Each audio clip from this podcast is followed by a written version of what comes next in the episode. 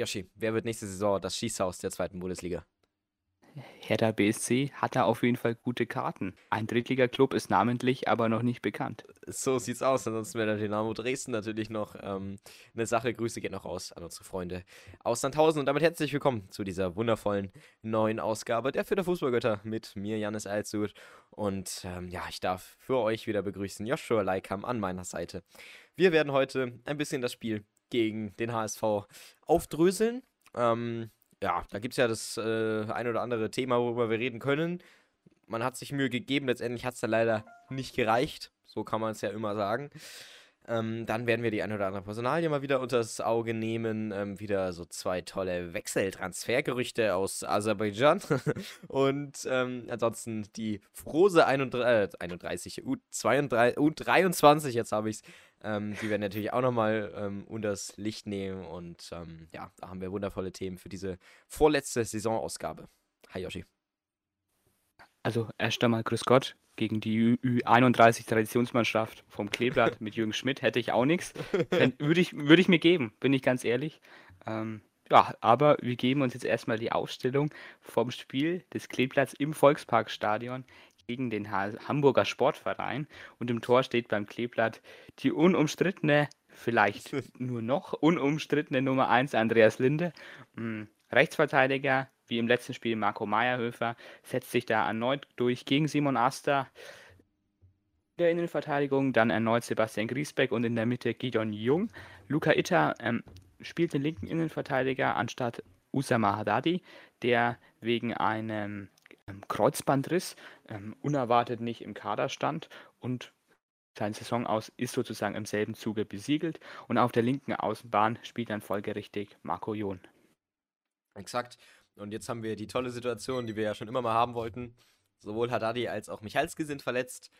Ähm, ja, wen haben wir jetzt dann noch in der Innenverteidigung? Ja, richtig, Phobasam. niemanden. Phobasam, ja, und Dietz. Das war's halt. Ähm, also dementsprechend da, so eine Verletzung geht sehr schnell, wie man vielleicht auch merkt, gerade zum Ende der Saison, wenn die Kräfte sich ähm, langsam, ja, dem Ende neigen, passiert sowas. Vor allem in der Dreierkette. Ja, jetzt kann man sich noch vorstellen, man hat kein Griesbeck mehr, weil der nächste Saison geht. Dann ist toll, dass man Jung bis 225 verpflichtet hat, bringt einem letztendlich aber leider absolut nichts. Ähm, bei Jung alleine in der Dreierkette weiß ich jetzt ja auch nicht. Ähm, Im Mittelfeld äh, werden dann zwei Leute nicht alleine gelassen, nämlich Max Christiansen und Julian Green. Ähm, und äh, ja, da haben wir das altbekannte Duo, machen es sehr, sehr gut, muss ich sagen. Julian Green gefällt mir einfach wahnsinnig gut. Also die letzten zwei, drei Spiele, der hat jetzt von Anfang an gespielt und hat immer seine Leistung gebracht. Also natürlich zu Hause mehr, ähm, als jetzt auswärts. Da hat er zu Hause sechs Tore, hat er eine gute Quote. Ähm, aber dennoch, also der, der ist ein gutes, gutes Gegenpart zu Max Christiansen, der ja immer mit dem Rücken spielt und halt nie wirklich offensive Aktionen einleitet. Und Julian Green holt sich halt den Ball ab und ähm, läuft dann einfach und dribbelt mal ein paar aus und ähm, dann steckt er auch mal durch auf einen Stürmer. Äh, gefällt mir sehr, sehr gut. Und dann ähm, auf der 10 Branimir Hogota und dann im Sturm Sieb und Atsche, auch sehr früh beide ausgewechselt. Ähm, dann für ähm, nee, aber äh, ja, das ist dann auch tatsächlich die einzige Alternative zusammen mit Dixon Abiyama, die man hätte bringen können. Ansonsten natürlich ähm, Nils Seufert als Stoßstürmer. Ähm, und dann noch Dietz als Reservisten, die nicht eingewechselt wurde. Ansonsten haben wir auch dieses Spiel wieder fünf Wechsel ausgeschöpft. Gefällt mir sehr, weil sonst war Zorniger ja nie so, der dann alle letztendlich ähm, genutzt hat alle fünf Wechsel, aber jetzt schon. Ähm, natürlich auch geschuldet von bestimmten taktischen Gegebenheiten, die wir jetzt dann noch direkt besprechen werden. Ansonsten gefällt mir die Aufstellung sehr, sehr gut und dann geht's mit offensiver Power auf jeden Fall schon mal rein. Ja, erste nennenswerte Aktion ist eine gelbe Karte vom Hamburger Ludovic Reis. Ähm, gibt ein bisschen Geplänkel im Mittelfeldraum und dann kommt eigentlich Christiansen an Ball und Ludovic Reis grätscht ihn um, gibt folgerichtig ähm, die gelbe Karte. Ähm, Im späteren Spielverlauf sollte er dann nochmal ähm, einen Fürther faulen. Taktisches Foulspiel hätte eigentlich gelb-rot geben müssen, aber bei gelben Karten schaltet sich ja der Video Assistant Referee nicht ein. Deswegen kommt Ludovic Reis ungestraft davon und wird dann in der Halbzeit ausgewechselt. Ja. Ähm, eine Chance von den Hamburgern kommt auch aus dem Mittelfeld heraus. Äh, ein langer Ball hinter die Kette. Ähm, Bakary Yatta wird da gesucht. Jon ist allerdings dazwischen und läuft den nicht gerade, ähm, sage ich jetzt mal, wirklich in die Lücke gespielten Ball da gut ab, köpft ihn raus in Form von einer Bogenlampe und Glatzel wird dann ins Laufduell geschickt mit Griesbeck. Griesbeck muss den Ball eigentlich sicher haben. Glatzel ist aber sehr nah am Mann dran und stellt dann seinen Körper dann da genau so rein, dass er eben keinen Foul spielt. Das sieht man ja auch bei Tim Kleindienst zum Beispiel. Das machen die Zweitliga-Topstürmer sehr gerne. Deswegen köpft Griesbeck den Ball unfreiwillig ähm, nicht weit weg. Glatzel hat den Ball und wird dann noch von Meyerfer gedoppelt, legt raus auf die Seite zu Jean-Luc Dompe. Er geht dann gegen Griesbeck ins Tripling. Ja, Griesbeck ist nicht unbedingt am Mann, macht auch Sinn, weil mit einer Körpertäuschung ist dann Dompe weg. Der Ball wird dann reingelegt ins linke 16er Eck. Meyerhöfer ist eigentlich bei dem Spieler. Der kann aber trotzdem frei zum Flanken kommen. Oder besser gesagt zum Schuss. Denn der dreht sich einfach mal rein, ja. Hero Muheim erzielt dann da das 1 zu 0. Muss es sich so vorstellen, ist es ein Drehschuss, vielleicht eine ungewollte Flanke und der geht dann eben einfach mal ähm, links ins obere Eck rein, aber nicht platziert ins obere Eck. Der Ball war auch nicht ähm, hart geschossen und Linde muss den einfach haben. Hat keiner erwähnt. Also, wenn du dich Profitorwart nennen willst, dann musst du den Ball halten und kannst da nicht einfach rumstehen und ähm, zusehen. Ja, gut, er wurde vielleicht auf dem falschen Fuß erwischt, aber ein Torwart auf diesem Niveau, der muss einfach mit allem rechnen, immer. Und das macht er hier nicht. Das ist fatal und dann steht es 1 zu 0. Obwohl Fürth vorher auch noch eine gute Chance mit Green hatte, der sich gut durchgesetzt hat und Archer konnte in der Mitte leider kein Tor erzielen. Ja. Ähm, äh, generell gab es eigentlich ja diese eine sehr, sehr gute Chance vom Kleeblatt ähm, in der ersten Halbzeit und das war eben, ja, fast das 1-0. Ähm, für die Spielvereinigung hat leider nicht funktioniert, wäre natürlich dann auch nochmal eine andere Sache gewesen. Ähm, aber letztendlich beim HSV, wenn du gegen den spielst, dann musst du alles solide hinten weg verteidigen und gleichzeitig auch offensiv dann die 1, 2, 3 guten Chancen, die du hast, dann letztendlich nutzen. Und jetzt muss ich ganz ehrlich sagen, man hatte ja vielleicht 10 gute Chancen, die man hätte unmünzen können zu einem Tor. Ähm, hat man halt nicht genutzt und dann verliert man da auch verdient, würde ich sagen. Ähm, äh, ja, 2-0 wäre jetzt äh, ein bisschen zu hoch gewesen, aber 2-2 geht dann schon klar, wenn man dann seine Chancen einfach nicht nutzt, ist ja immer ein zweischneidiges Schwert. Ähm, ja, eine besagte, nicht genutzte Offensivchance. Eigentlich, wie das gesamte Spiel über, eingeleitet von Branimir Gotha. Der ist auf der linken Seite frei. Ähm, also langsam macht mir der Typ wirklich Aggression, weil ich, also, du bist Stürmer und du nutzt deine scheiß Chancen nicht. Das ist einfach wirklich traurig. Ähm, ja, der probiert auf jeden Fall zu flanken. Der ist ganz links an der Seitenauslinie, wird geblockt da von einem Hamburger. Ja, flankt dann. Wohin? Man weiß es nicht. Auf jeden Fall vor die Fü Füße von äh, besagten Reyes. Ähm, der kann dann den Ball perfekt mit dem ersten Kontakt rausschlagen. Ähm, und dann haben wir logischerweise nach so einer vergebenen Offensivaktion, ja, nur noch insgesamt, wenn man sich überlegt, einen Vierter hinter Ball. Ähm, und das ist Gideon Jung. Ansonsten haben wir Griesbeck, der hinterher tunkelt, und Max Christiansen, der da hinterher ist. Ähm, dieser, ja, sieht dann den Ball vor sich, probiert ihn dann irgendwie runterzunehmen, sieht anscheinend dann nicht, dass Klatzel links da ist und halt einfach gekonnt seinen Körper reinstellt.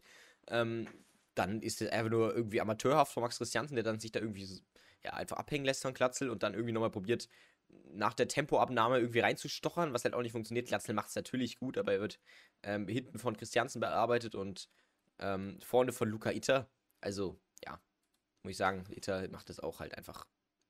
Keine Ahnung, kannst du ihn besser machen als Luca Itter, da kannst du auch mal Körper reinstellen. Du bist ja schließlich Innenverteidiger. Ähm, ja, Glatzel ist dann ähm, ja, frei, hat einen freien Passweg. Marco Meyerhöfer kommt da nicht mehr hinterher, kann den nicht mehr decken. Und dann, ähm, ja, ist auf der linken Seite Dombe komplett frei. Dann gibt es einen perfekten Steckpass von Klatzel. Eigentlich wunderschöner Spielzug vom HSV, muss man ganz klar sagen. Auch amateurhaft von Fürth verteidigt hier. Da muss man eigentlich Klatzel im Mittelfeld aufhalten. Ähm, und äh, Dombe ist dann frei vor Linde. Da kommt dann gar keiner mehr hinterher. Ähm, ja, und Linde macht es da relativ gut, entscheidet sich nicht dafür rauszukommen, sondern steht dann, ja, zwei Meter vom Tor vielleicht. Ähm, und äh, macht dann gut zu. Dombe versucht zu stecken, ähm, kriegt er nicht hin. Linde macht dicht. Äh, ja, gute Parade hier ähm, aus der Distanz, weil es natürlich kein starker Schuss, aber kann er noch mit dem linken, ähm, ja, mit, dem linker, mit der linken Wade aus Stahl kann er die noch ablenken. Äh, gute Aktion da vom HSV auf jeden Fall. Ist gut zu Ende gespielt. Letztendlich hat man da Glück, dass der Abschluss nicht perfekt ist und dass Linde den gut hält. Ansonsten muss da äh, im Mittelfeld jemand da sein. Und letztendlich darf einfach so eine Offensivchance, wie eben eingeleitet durch Ogutta, nicht so verplänkelt werden. Das geht nicht. Einmal, weil du dann einfach deine einzige Torchancen liegen lässt und zweitens, weil dann eben solche Chancen entstehen können für den Gegner. Und ähm, ja, wenn du 55% Ballbesitz im Spiel hast, dann solltest du nicht leichtfertig weggeben. Ja, ähm, die folgende Ecke, die wird kurz ausgeführt. Sonny Kittel bringt dann den Ball als zweiter Hamburger rein. Ja, die Flanke kommt nicht gut. Linde ähm, müsste den Ball haben, hat er zuerst auch, lässt ihn dann aber abtropfen und Schonlau spekuliert eben genau darauf und stochert danach. Linde kriegt den Ball nicht mehr zu fassen und der Ball trudelt dann am Tor vorbei und Linde zieht dabei Schonlau noch etwas weg. Der Ball wird danach von Griesbeck, ist es glaube ich, dann noch lang, hoch und weit rausgeschlagen. Gatzel macht ihn vorher noch fest. Aber das darf Linde nicht passieren. Der muss den Ball einfach fest haben. Keine Ahnung. Und ich habe auch schon den manch oder anderen Schiedsrichter gesehen, der dann für das Wegziehen von Linde einfach auf Elfmeter entscheidet. Also es hätte mich nicht gewundert, wenn das so gewesen wäre. Klare Fehlentscheidung. Ja, sei jetzt dahingestellt, ob es eine ist oder nicht. Auf jeden Fall kann man da locker Elfmeter pfeifen und vielleicht auch mal an irgendwelche Schiedsrichter-Experten. Ich kenne mich da nicht so ganz gut aus oder ob vielleicht auch einer von unseren Hörern Schiri ist wäre das eine rote Karte gewesen, weil eigentlich hindert Linde den ja beim Wegziehen, ähm, ja eigentlich beim Torschussversuch. Also ich weiß ja nicht, auf jeden Fall muss er den Ball sicher haben, um es kurz zu machen. Ja, das auf jeden Fall. Ja, eine rote letztendlich. Also ich glaube, wäre das jetzt eine rote gewesen oder Elfmeter, dann hätten, ja, wären wir die Ersten gewesen, die in dem Podcast hier uns darüber aufregen, würde ich jetzt mal sagen. Entsprechend geht es schon so in Ordnung auf jeden Fall. Das ist die richtige Entscheidung. Ähm, ist halt immer die Frage, ob das was anderes dann VAR-Eingriff gewesen wäre. Glaube ich nicht, da der VAR natürlich auch einfach bescheuert ist, deswegen kann man sich auf den eh nicht verlassen. Ja, ähm, braucht man aber auch nicht bei der nächsten HSVer Hamburger Chance. Ähm, die kommen da über die rechte Seite, die eigentlich ja schwächere rechte Seite, wenn man da den Sport 1 äh, gut äh, zugehört hat. Ähm, ja, mein Beileid an alle, die die Übertragung sehen mussten. Ähm, da ähm, ja, steckt der 18er vom HSV gut durch. Ähm, dann kann die 3 das ja stark machen. Klatzel macht dann in der Mitte den Ball fest, versucht sich dann durchzusetzen gegen Griesbeck. Griesbeck deckt ihn eigentlich relativ gut.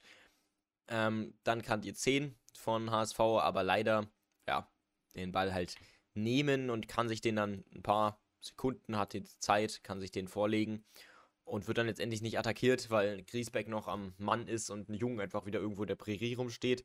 Ähm, dementsprechend hat er frei ganz viel Zeit zum Abschluss, kann sich überlegen, wohin er den setzt. Entscheidet sich dann fürs obere linke Eck.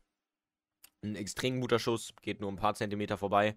Äh, Linde hätte ihn nicht mehr gehabt, keine Chance mit der, ähm, ja, mit der Präzision, mit dem Schuss. Ähm, da muss dann einfach, ja, die Situation gedeckt werden. Aber letztendlich ist es in Ordnung.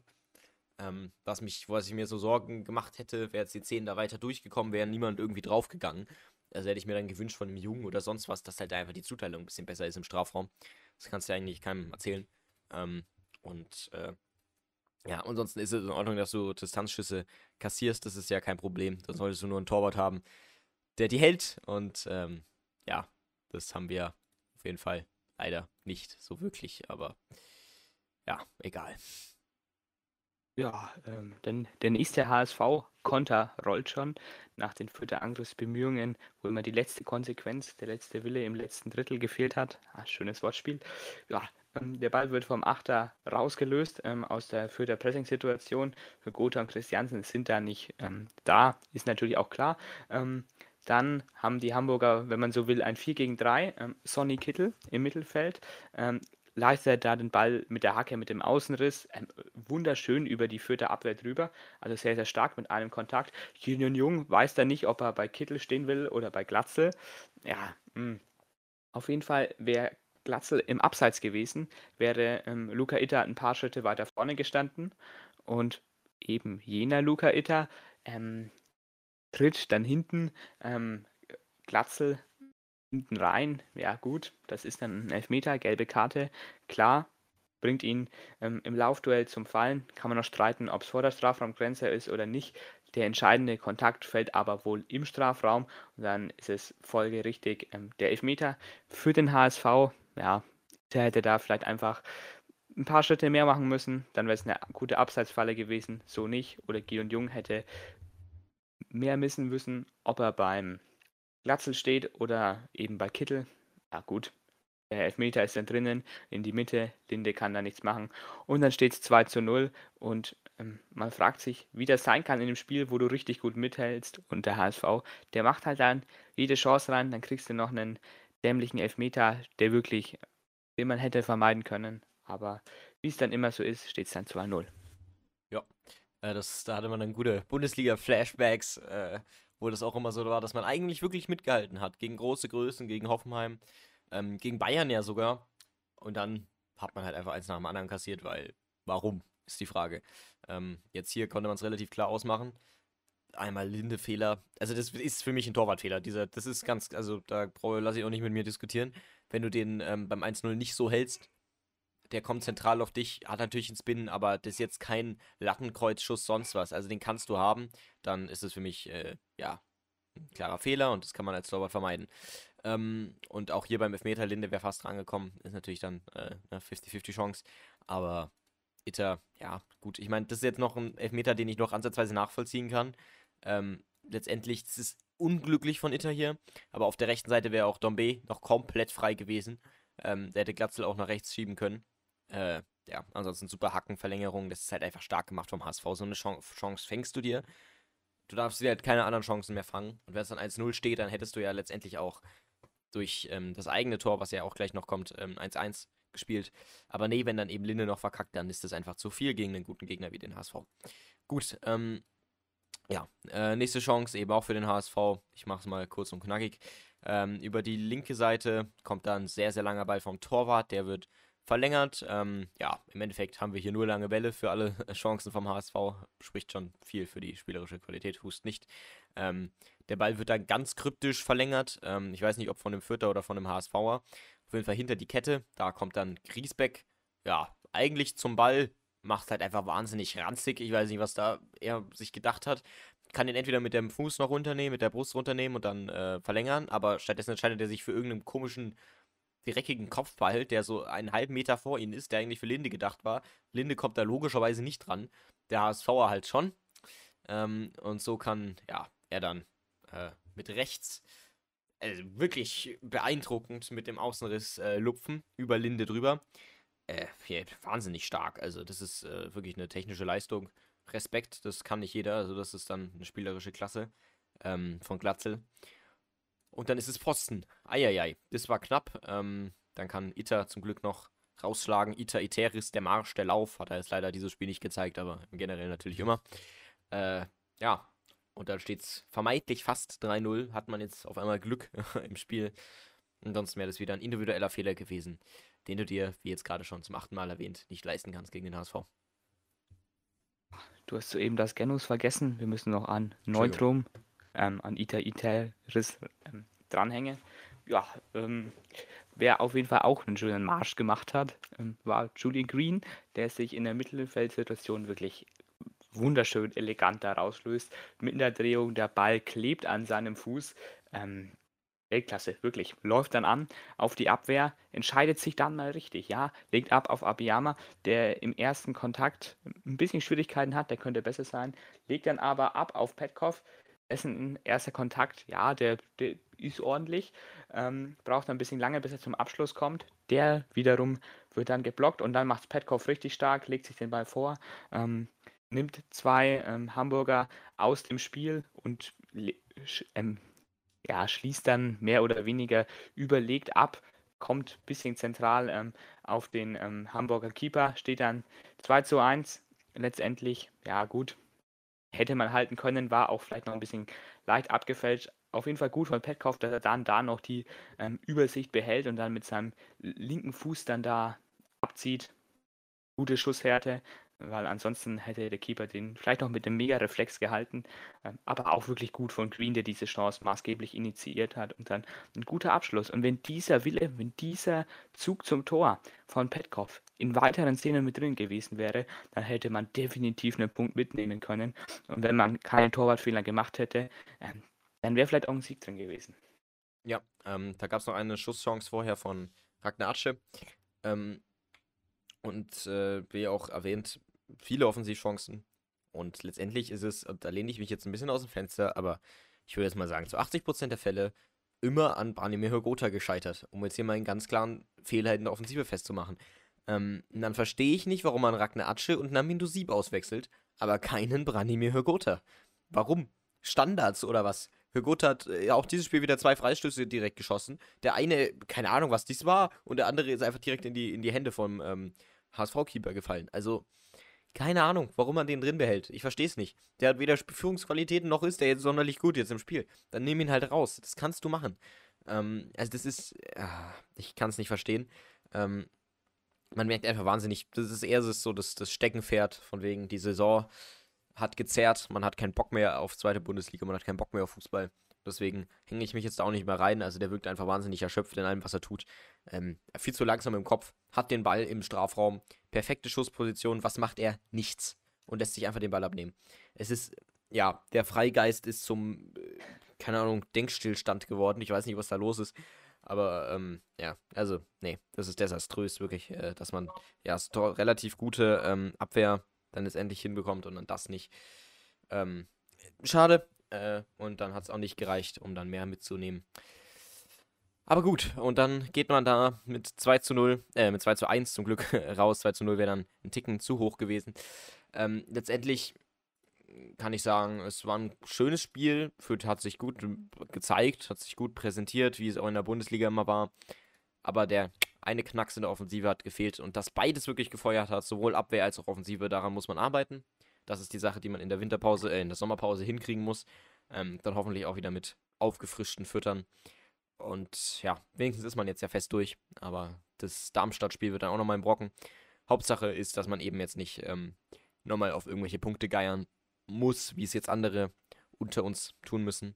Ähm, wichtig und das ist natürlich auch Zornigas Verdienst und das gesamte Verdienst auch von ähm, ja, wichtigen Spielern, die eben konstant gespielt haben. Also kann man sagen, ja, die Saison neigt sich Ende zu. Für uns Fußballfans ist es sehr schade. Also ich weiß auch nicht, wie ich jetzt einen Sommer ohne Fußball überleben soll, mit ein paar Länderspielen gegen die Ukraine. Aber ansonsten, ähm, ja, leider nichts weiter. Letztendlich muss man sagen, vielleicht fürs Kleeblatt ganz gut. Ja, aber für Dixon Abiyama, ja, der braucht mal ein bisschen länger, bis er wieder ein Pflichtspiel bestreiten darf. Der hat sich nämlich eine rote Karte abgeholt noch, aufgrund eines groben Foulspiels in der letzten Minute. Hat dafür zuerst Geld gesehen, ja gut, ist ein Sprintduell, beide wollen zum Ball. Der Ball ist dann erstmal weg, er muss irgendwie reingehen in den Mann, wenn er vorher nicht zurückzieht. Ja gut, also er trifft ihn in der Wadengegend, ist schon hart mit offener Sohle. Gelbe Karte, hätte es für mich auch getan, hätte gereicht, dass dann der VAR kommt und die rote Karte gibt. Gut, ja, kann man nachvollziehen. Aber man sieht wirklich in der Situation einfach auch dem Dixon an, das ist, das ist einfach absolut keine Absicht, dann belass es doch bei der gelben Karte. Also ich verstehe es jetzt dann auch nicht. Also natürlich ist das ein hartes Einsteigen, will ich gar nicht drum rumreden, aber eine rote Karte, eine Fehlentscheidung und Absicht war es auch nicht. Also und wenn dann Ludovic Reis dann da keine gelb-rote bekommt, dann ist das natürlich auch mal wieder ein bisschen bitter. Von Schiedsrichterleistungen gegen den HSV muss man auch schon gar nicht mehr sprechen. Also ich konnte mich noch an das eine Spiel in der Aufstiegssaison erinnern, als Sebastian Ernst mit Gelb-Rot vom Platz fliegt und beide gelben Karten keine gelben Karten waren. Naja, ähm, ist halt immer dann ein bisschen Glück mit dem Schiedsrichter. Der arme Dixon muss es dann wahrscheinlich, denke ich, zwei oder drei Spiele Sperre. Dann noch auf der Tribüne sitzen, ist unnötig. Aber was will man denn machen? Ja, ähm, ist natürlich unnötig. Letztendlich, äh, ja, mein Gott, ähm, ist für mich auch noch rote Karte. Also er nimmt schon sehr, sehr viel Wade mit, wenn man sich dann anguckt, was äh, für was Anton Stach gegen Düsseldorf letzte, ähm, vorletzte Saison ähm, schon lange her bekommen hat. Ähm, da finde ich dann das von Dixon tatsächlich noch schlimmer. Ja, also fehlen tut er jetzt nicht unbedingt. Man hat ja noch andere Stürmer, mit denen man arbeiten kann. Ähm, stark fand ich auch, dass Polulo eingewechselt wurde, muss ich ganz klar sagen. Also war ein sehr schöner Wechsel. Ähm, ich dachte mir dann noch die letzten fünf Minuten, geht vielleicht was. Man war in Überzahl, also wenigstens kurz. Und dann hat man aber Klatze gefault, dann hat Amiyama gefault und dann war die ganze Sache rum.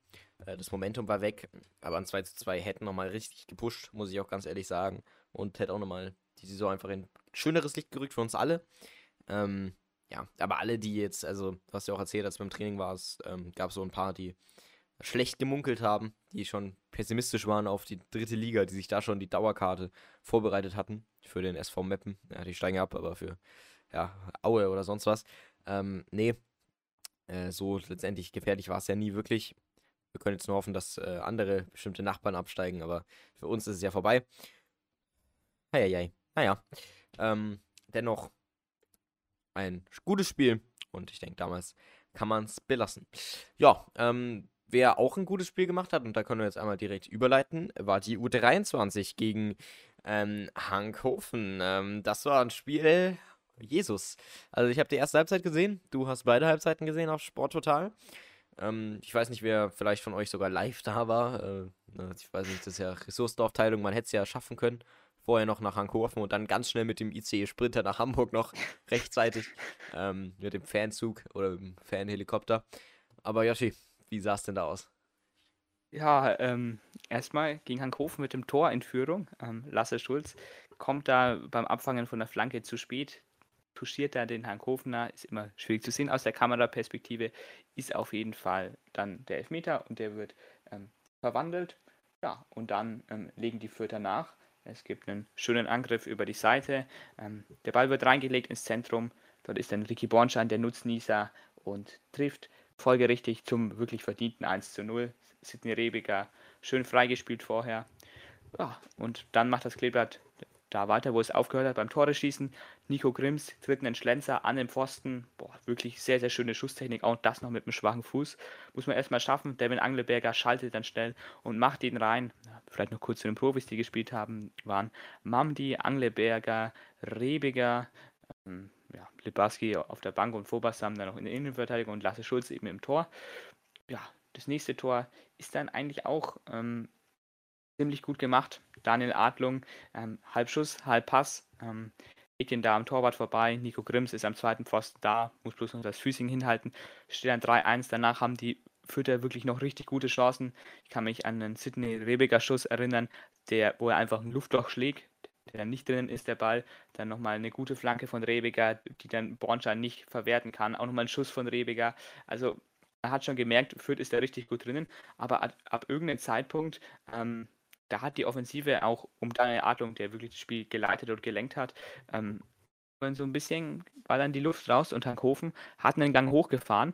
Die haben dann auch nochmal ähm, einen Elfmeter bekommen, verschuldet von, wieder von Lasse Schulze, den Ball erst schlecht annimmt mit dem rechten Fuß. Und dann ähm, trifft er wieder einen Gegner, kriegt eine gelbe Karte, Elfmeter, gut, dann steht es 2 zu 3 und dann Hankhofen voll vorne reingegangen, alles investiert, war aber nicht wirklich zielführend, irgendwie hohe Bälle und vorne hat es auch niemand verwertet und Fürth hat halt einfach gut zugemacht. Ja, und dann ähm, ist ein Ball von, von den Fürtern rausgeschlagen worden und ähm, Lasse Schulz ist hingerannt und dachte, dass es Abstoß gibt mit dem Ball in den Händen, wurde aber als Unsportlichkeit gewertet und deswegen sei der gute Mann gelb-rot. Dann musste Tyron Dua ins Tor, weil ähm, Petro Ruman schon fünfmal gewechselt hatte. David Ismail kam unter anderem für Ricky Bornstein und Tyron Dua hat es dann gut gemacht, hat gute Präsenz ausgestrahlt, hat keinen Schuss auf sein Tor bekommen und dann rettet man sich mit diesem 2 zu 3 definitiv die Klasse, hat jetzt genug Abstand auf die Relegationsränge und kann ähm, ohne Lasse Schulz, aber mit einem, würde ich sagen, guten Gefühl dann ins Derby gehen, nachdem man ja auch im Spiel zuvor noch Würzburg richtig gut besiegt hat im Rohnhof. Ja, genau. Ähm, letztendlich ja, ein bisschen mit Glück da, aber also amüsanter geht es ja wirklich nicht mehr. Also es ist diese zweite Mannschaft, die bietet alles indirekte Freistöße und ähm, der Torwartwechsel, also es ist äh, wahnsinnig slapstickhaft, wirklich. Aber man hat es gut gemacht, also muss ich sagen. Wenigstens hat sich Schulz dann nicht in der 60. die Gelbe abgeholt, sonst wäre das nochmal ein bisschen kritischer gewesen. Mit Dua als Dauertorwart will ich jetzt auch nicht tatsächlich plädieren, aber ähm, äh, ja, trotzdem gefällt mir sehr gut. Ähm, ich kann leider nicht finden, wie groß er ist. Hätte mich jetzt mal interessiert, aber ähm, naja, also beim, äh, bei bestimmten anderen Mannschaften, bei St. Pauli und bei Eimsbüttel TV, ähm, würde er ja bestimmt dann auch schon mal sowas gemacht haben, sonst wäre er da nicht erste Anspielstation gewesen.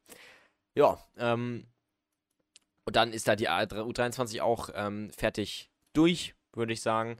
Ähm, das äh, war's dann. Und da hat man es stark gemacht. Äh, die Saison hat man sich gerettet, dank Petre Ruhmann vor allem. Äh, man spielt ja dann eben am Samstag nochmal um 14 Uhr gegen Nürnberg 2. Das ähm, wird dann das tolle Derby in Nürnberg sein. Mal sehen, ob wir da zu Besuch sein werden. Ich weiß nicht, ob ich noch Lust habe zu leben oder nicht. Das werde ich dann davon abhängig machen. Ähm, mal sehen. Ja, ansonsten ähm, äh, kann man sagen, äh, Nachwuchsmannschaften vom Kleeblatt. Besser geht's nicht. Und 19 spielt ja auch noch. Also, ähm, wundervoll. Ja, für Haddadi ist es nicht so gut gelaufen, würde ich jetzt mal sagen, wenn wir da mal den Überleitung machen. Der hat sich einen Muskelriss geholt. Der, für den ist die Saison dann leider vorbei, wie du schon gesagt hast. Ähm, und wie wir auch schon angesprochen haben, die Innenverteidiger, die werden rar entführt. Wen könnte man sich denn da so holen, ist die Frage, ähm, diesen Sommer. Man muss auf jeden Fall ein bis drei holen, würde ich jetzt spontan sagen. Ich würde so für zwei, drei plädieren. Ähm, Minimum zwei. Und äh, da gibt es ja auch noch mal ein paar Transfergerüchte.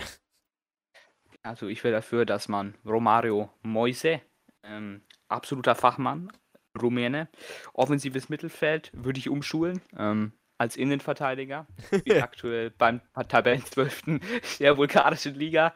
Ähm, Fußball Europa ähm, berichtet folgendes. Der Fürther Scouting-Abteilung um Kaderplaner Sergio Pinto werden im Rahmen der quasi ständig laufenden Maßnahmen Profile jeglicher Couleur angeboten.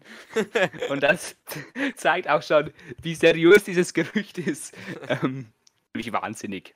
Ähm, ja, 250.000 Marktwert. Ich weiß nicht, warum man noch einen offensiven Mittelfeldspieler braucht, wenn man Petkov nicht ähm, verlängert bekommt oder eben Duziak ähm, mit Duziak nicht mehr plant im Sommer, vielleicht, ja gut, aber ähm, ich glaube jetzt nicht, dass uns ein Spieler vom bulgarischen Tabellenzwölften ähm, hilft, aber vielleicht ein Linksaußen, nämlich Benny Rezic.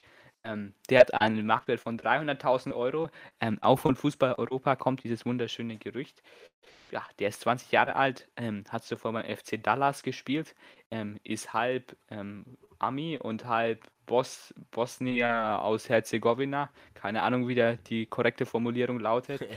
vielleicht ist der ein bisschen interessanter für die Fürther, da er ja 20 ist, vielleicht entwicklungsfähig ist, soll ein Talent sein.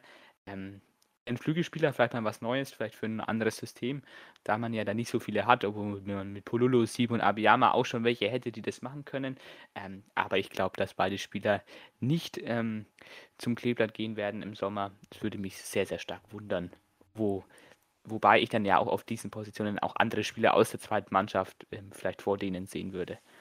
Exakt. Ähm, ich glaube auch nicht, dass sie im Sommer kommen. Ich glaube, sie kommen im Winter mit einer angekündigten Großoffensive von Rashid Asusi. Ähm, um jetzt hier, also nicht anspielen zu wollen auf andere Großoffensiven, bitte. Ähm, aber letztendlich äh, glaube ich, dass man da nochmal ganz tief in die Tasche greifen wird und sich auch zwei neue Keeper holen wird. Oder mit Lasse Schulz dann die Nummer 3 besiegeln kann. Ja, das wird auch nochmal eine spannende Sache, weil letztendlich glaube ich nicht, dass man sowohl Schaffran als auch Linde wirklich behält, noch die nächsten zwei Jahre oder das nächste Jahr. Ich weiß nicht, wie lange da die Verträge auch gehen, aber da kann ich mir vorstellen, dass schon der ein oder andere fällt. Oder zumindest Lasse Schulz aufrückt. Das würde ich mir wünschen. Da ist ja auch bei den U19 und bei der U23 gibt es ja da auch Entwicklung mittlerweile. Ähm, hat sich ja der Förder Flachpass auch mit beschäftigt. Könnt ihr euch ja gerne da auch die Folge anhören um jetzt auch mal hier Werbung zu machen, natürlich auch gerne 5 Sterne da lassen bei uns. Ähm, bei denen gerne auch, äh, freuen sich bestimmt auch. Und dann ähm, sind alle glücklich, würde ich sagen. Ja, ähm, und ansonsten, das ist eine, ist eine gute äh, Saison. Äh, ja, Saisonendstand, würde ich jetzt schon fast sagen. Man kann jetzt ja sagen, man ist fix durch. Das gegen Darmstadt ist einfach nochmal, kommt bitte einfach nochmal reinhauen, alles, ein cooles, ein geiles Heimspiel haben, Passion auf den Platz bringen freue ich mich. Ähm, alle Spieltage gleichzeitig. Da wird es nochmal richtig spannend mit dem Club, wenn sie jetzt verlieren. Ähm, das, ja, da ist nochmal Feuer drin in der zweiten Liga. Sowas freut mich immer. Dann auch mal bei der ersten Liga schauen, wie jetzt Stuttgart gegen Mainz spielt heute. Ähm, sind alles die interessanten Sachen. Äh, und die ja, machen letztendlich ja dann Fußball auch so attraktiv, dass man sich darauf freuen kann. Ähm, ja, einfach mit dabei zu sein in diesem ganzen Getümmel. Und äh, ja, könnt ihr euch ja gerne Könnt ihr gerne auch Tipps abgeben, äh, jeweils auf Instagram bei uns. Interessiert uns auch, haben wir auch schon ein paar bekommen. Ähm, ist immer eine interessante Sache. Ja, so sieht es auf jeden Fall aus. Und wir brauchen keine Tipps, denn wir haben Fakten. Gideon Jung wird auch im nächsten Jahr beim Kleeblatt bleiben. Der hat nämlich um zwei Jahre verlängert. Ähm, ich will jetzt ähm, mit großer Absicht nichts aus dieser Pressemitteilung ähm, zitieren. Da ich mich wirklich, dass sich alles in mir dagegen sträubt. Ähm, Marco Jon wird das Kleeblatt ähm, leider verlassen. Ähm, Hoffenheim möchte ihn zurückhaben nach der Leihe, hatten ja keine Kaufoption vereinbart. Die Fürther ist auch folgerichtig. Der hat sich gut etabliert in der zweiten Liga. Ähm, ja, der macht solide und gut, sehr auffällig auch teils. Dann will den Hoffenheim haben. Die setzen ja auch immer sehr auf ihre eigene Jugend. Ist ja auch nicht klar, was mit Angelino passiert. Deswegen unterstütze die Hoffenheimer dann wahrscheinlich in der Bundesliga. Ähm, zu Gideon Jung, ja, ich weiß es nicht, letztes Jahr im Winter habe ich in ihm wirklich noch Großes gesehen, vielleicht noch für die Bundesliga, weil vor dieser Verletzung, da war er, finde ich, für mich ein anderer Spielertyp, war da teils stabil, auch beim HSV, hat es wirklich ordentlich gemacht, also ähm, auch, also er, man kann ihn nicht mehr vergleichen mit dem Gideon Jung jetzt nach der Verletzung, ja, fehleranfällig, ähm, Zweikampfführung, ja, ich möchte ihm da jetzt auch nichts Böses tun, möchte ihn nicht wieder vergleichen wie in den letzten Folgen. Ähm, ich möchte einfach sagen, hört euch diese Folgen an, dann wisst ihr, wie es sich im Zweikampf verhält. Ähm, ja, ansonsten, Spielaufbau ist auch nichts Besonderes. Kopfballspiel ist zwar groß, aber ist auch nichts herausstechendes. Wenn du ihn als fünften Backup-Innenverteidiger hast, dann gerne, aber ansonsten muss man noch Innenverteidiger holen. Ähm, da Griesbeck wahrscheinlich gehen wird. Und ich traue jetzt nicht einem Fobasam oder einem Dietz zu, dass die da jetzt dieses Jahr in der Startelf stehen. Wenn natürlich ähm, Zorniger eine Dreierkette festhält, wenn er auf Viererkette umstellt, könnte man dann ja auch wieder überlegen, dass man sozusagen weniger Innenverteidiger braucht, wonach es ja aktuell nicht aussieht. Ja, absolut nicht. Ähm. Also ich finde vor allem, dass einfach die Offensivschwäche von den Innenverteidigern mal herausgeben werden muss. Und da ist Gideon Jung absolut eine Kontraverpflichtung, muss ich ganz klar sagen. Der strahlt nicht äh, Gefahr in der Offensive aus, der strahlt Gefahr für die eigene Abwehr aus, indem er dann den Kopfball durch die Offensive verlängert, wodurch dann Konter entsteht. Und das ist jetzt nicht übertrieben, das ist schon ein, zwei Mal so passiert. Ähm, also das ist. Ah, da sträubt es mich wirklich. Also diese Pressemitteilung ist ein einziges Lobgeständnis und ist natürlich so, dass du die Vereinsdinger, ähm, ja, natürlich dann ähm, auch äh, rechtfertigen willst und alles und Zorniger hat ja den auch gelobt und was weiß ich. Aber also für mich wirkt es ein bisschen so, man hat kein Geld für jemand anderen und bietet jetzt deswegen Gideon Jung für extrem niedrigen Konditionen halt einen Dauervertrag an. Das ist halt schon ein bisschen läppisch, muss ich sagen. Das ist jetzt unter 14 Niveau. Also das ist hoffentlich jetzt auch der einzige Ausrutscher, den man sich da leisten lässt. Sonst hatte man immer mit den Verpflichtungen eigentlich, ja, Überlegungen gemacht, auch gleichzeitig langfristig und mit Gideon Jung. Finde ich, kann man nicht langfristig fahren. Also tut mir leid, aber ist halt einfach so, zumindest nicht bei Fürth. Ähm, also man hat jetzt dieses Spiel auch wieder, ich glaube, acht Ecken gehabt und es ist keine einzige Chance entstanden. Man hat wirklich jedes Spiel Minimum, ja, wirklich Minimum acht Ecken. Also das ist, das müsste ich jetzt nachschauen, aber in den letzten paar Spielen war das eigentlich immer so. Und äh, letztendlich ist nie was passiert. Äh, also das letzte Tor war von Griesbeck, glaube ich. Letztendlich. Ähm, oder war das von Michals? Ich weiß gar nicht. Ich glaube, das war noch Griesbeck. Ähm, und ansonsten hat man noch zwei Michalski-Tore. Das sind drei Kopfballtore nach einer Ecke. In der gesamten Saison. Bei lass mich nicht lügen, 80 Ecken oder so. Das ist wirklich, also das ist eine, das ist wahrscheinlich mit die schlechteste Quote in der Liga, würde ich mich jetzt mal aus dem Fenster lehnen. Ähm, und bei Standards ist es ja noch beschissener. Also ich, das ist katastrophal. Wenn du auf Ballbesitz spielst und dann letztendlich viel ähm, auch zu Ecken klärst und so, ist in Ordnung. Aber dann müsste halt auch mal irgendwas entstehen. Und das tut es halt leider einfach nie.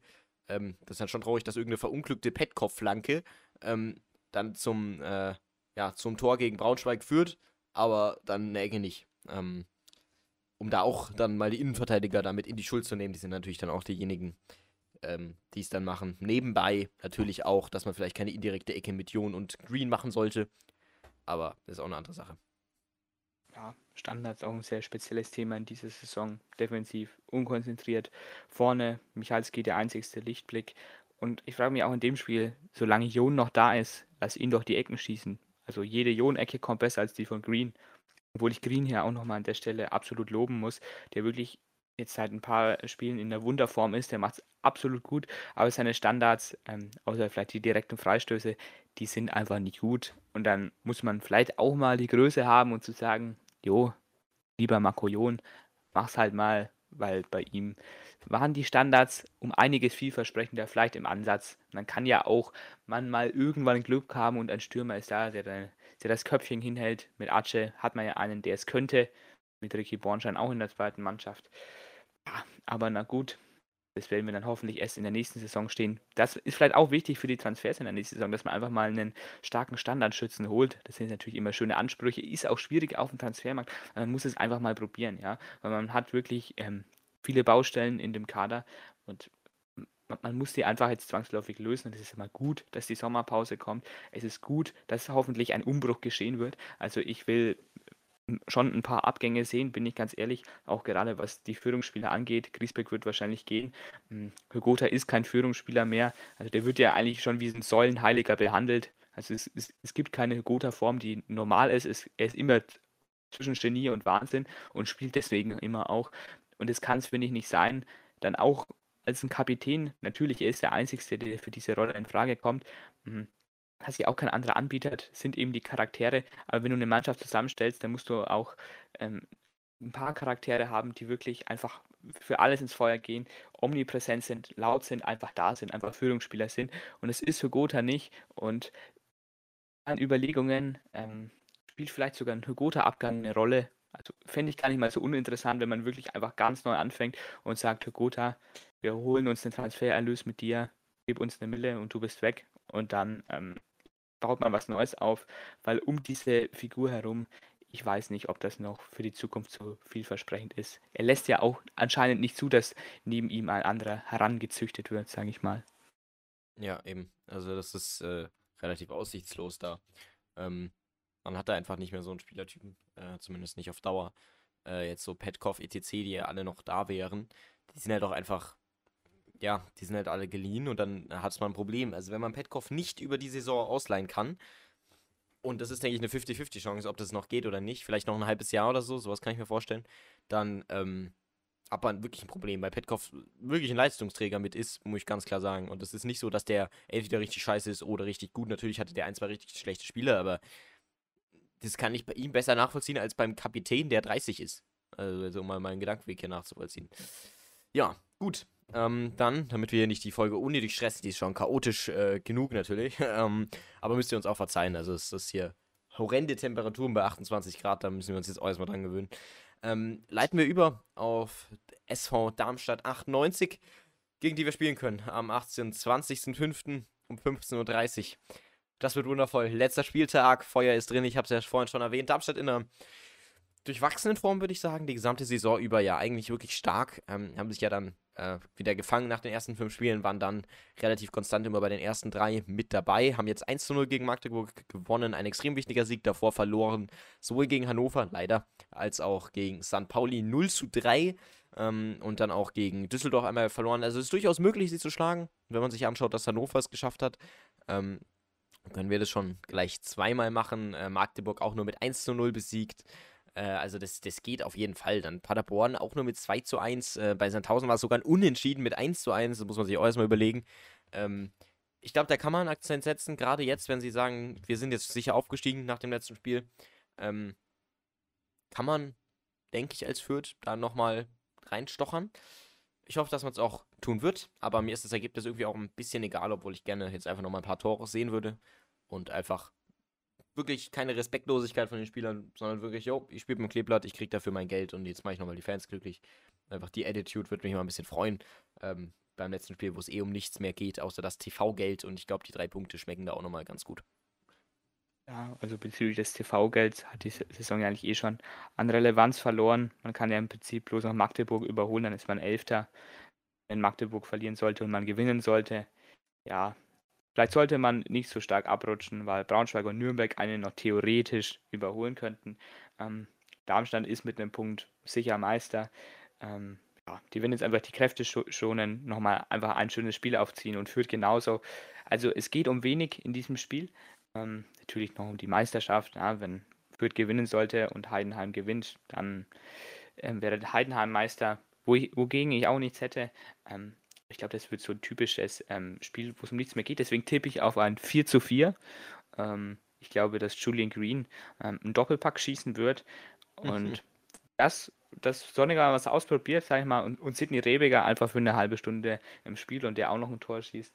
Und dann ähm, bin ich jetzt einfach nochmal ganz dreist ähm, und sage, dass Marco Meyerhöfer ein Tor erzielen wird. Ähm, ja, und dann wird das ein versöhnlicher Abschluss, ein schönes Offensivfeuerwerk im Rohnhof.